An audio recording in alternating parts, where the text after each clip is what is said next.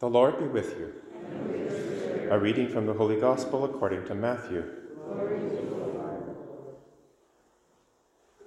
When Jesus entered Capernaum, a centurion came to him, appealing to him and saying, Lord, my servant is lying at home paralyzed, in terrible distress. And Jesus said to him, I will come and cure him. The centurion answered, Lord, I am not worthy to have you come under my roof, but only speak the word and my servant will be healed. For I also am a man under authority, with soldiers under me, and I say to one, Go, and he goes, and to another, Come, and he comes, and to my slave, Do this, and the slave does it.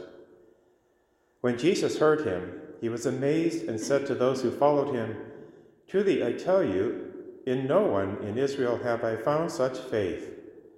I tell you, many will come from east and west, and will eat with Abraham and Isaac and Jacob in the kingdom of heaven.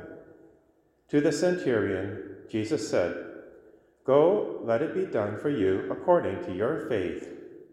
And the servant was healed in that hour. The Gospel of the Lord.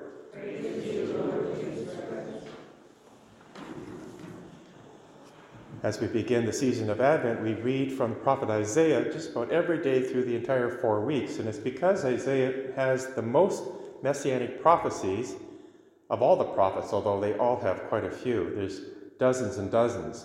We find one right here in the first reading from Isaiah chapter 4, where Isaiah says that he had a vision concerning Judah and Jerusalem.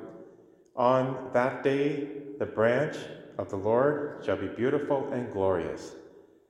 But what is, or who is that branch? And we get hints from other prophets who identify the branch as the Messiah. In Jeremiah chapter 23, that prophet says, Behold, the days are coming, says the Lord, when I will raise up a righteous shoot to David. As king, he will reign and govern wisely. He shall do what is just and right in the land. The branch or the shoot is Jesus Christ. In fact, he was raised in Nazareth, and the root word for Nazareth, Netzer, actually means branch. Now, what's important here is that this prophecy and others, and we have another one here in the first reading as well, where Isaiah says that the Lord will create over Mount Zion a cloud by day and a flaming fire by night that will serve as a shade by day from the heat, and a refuge and a shelter from the storm and rain.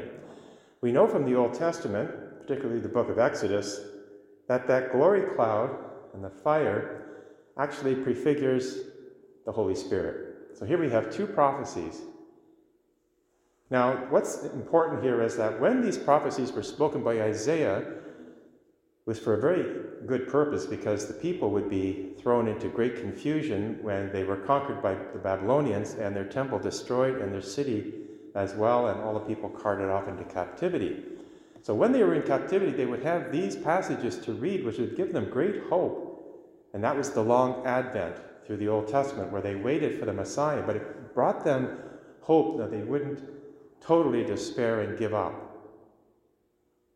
Well, what does Jesus do when he begins his ministry? He compares himself to a new temple.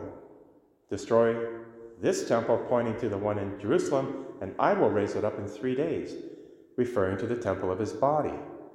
And as St. Paul says, the temple, the body of Christ, is the church. And that's what Jesus does when he builds the church on Peter. And here we are in the new temple, in the new Jerusalem the fulfillment of the prophecy. And who do we have present on the altar? Jesus Christ Himself in the Eucharist. So we're the great beneficiaries of these prophecies. We go to the gospel and we see just how important this is, where the centurion, who's a Gentile, has a servant that is sick. He's desperate, he wants him healed. And in faith, he steps out to a Jew. Of course, Gentiles and Jews are not supposed to really even mingle. And he asks Jesus to have his servant healed. And Jesus says, Well, I'll go to you and I'll heal your servant. But here the centurion shows great humility and faith because he knows he's not one of the chosen ones, he's not a Jew. And so he doesn't really feel worthy to have Jesus come all the way to his house to heal his servant, and he simply says, Lord, I am not worthy to have you come under my roof, but only speak the word, and my servant will be healed. He shows both faith and humility, which is all too much for Jesus, and Jesus heals the servant on the spot. For us today, the church assimilates that very passage, Lord, I'm not worthy to have you come under my roof, and puts it right into the Mass. As we come up for the Eucharist, we show great faith and humility by repeating those words. And then we rejoice that the prophecies in the Old Testament have been fulfilled in Christ. So we spend the whole four weeks in Advent, yes, anticipating and rejoicing because we know how these prophecies are fulfilled. And they're fulfilled in Christ, and Christ now lives in us. So it's a great joy for us to enter into this season. Let us do so with great faith and humility, and also spread the news to everyone else who may be in darkness and wants that protection, that canopy that was spoken of in the first reading, the Holy Spirit. Let us pray.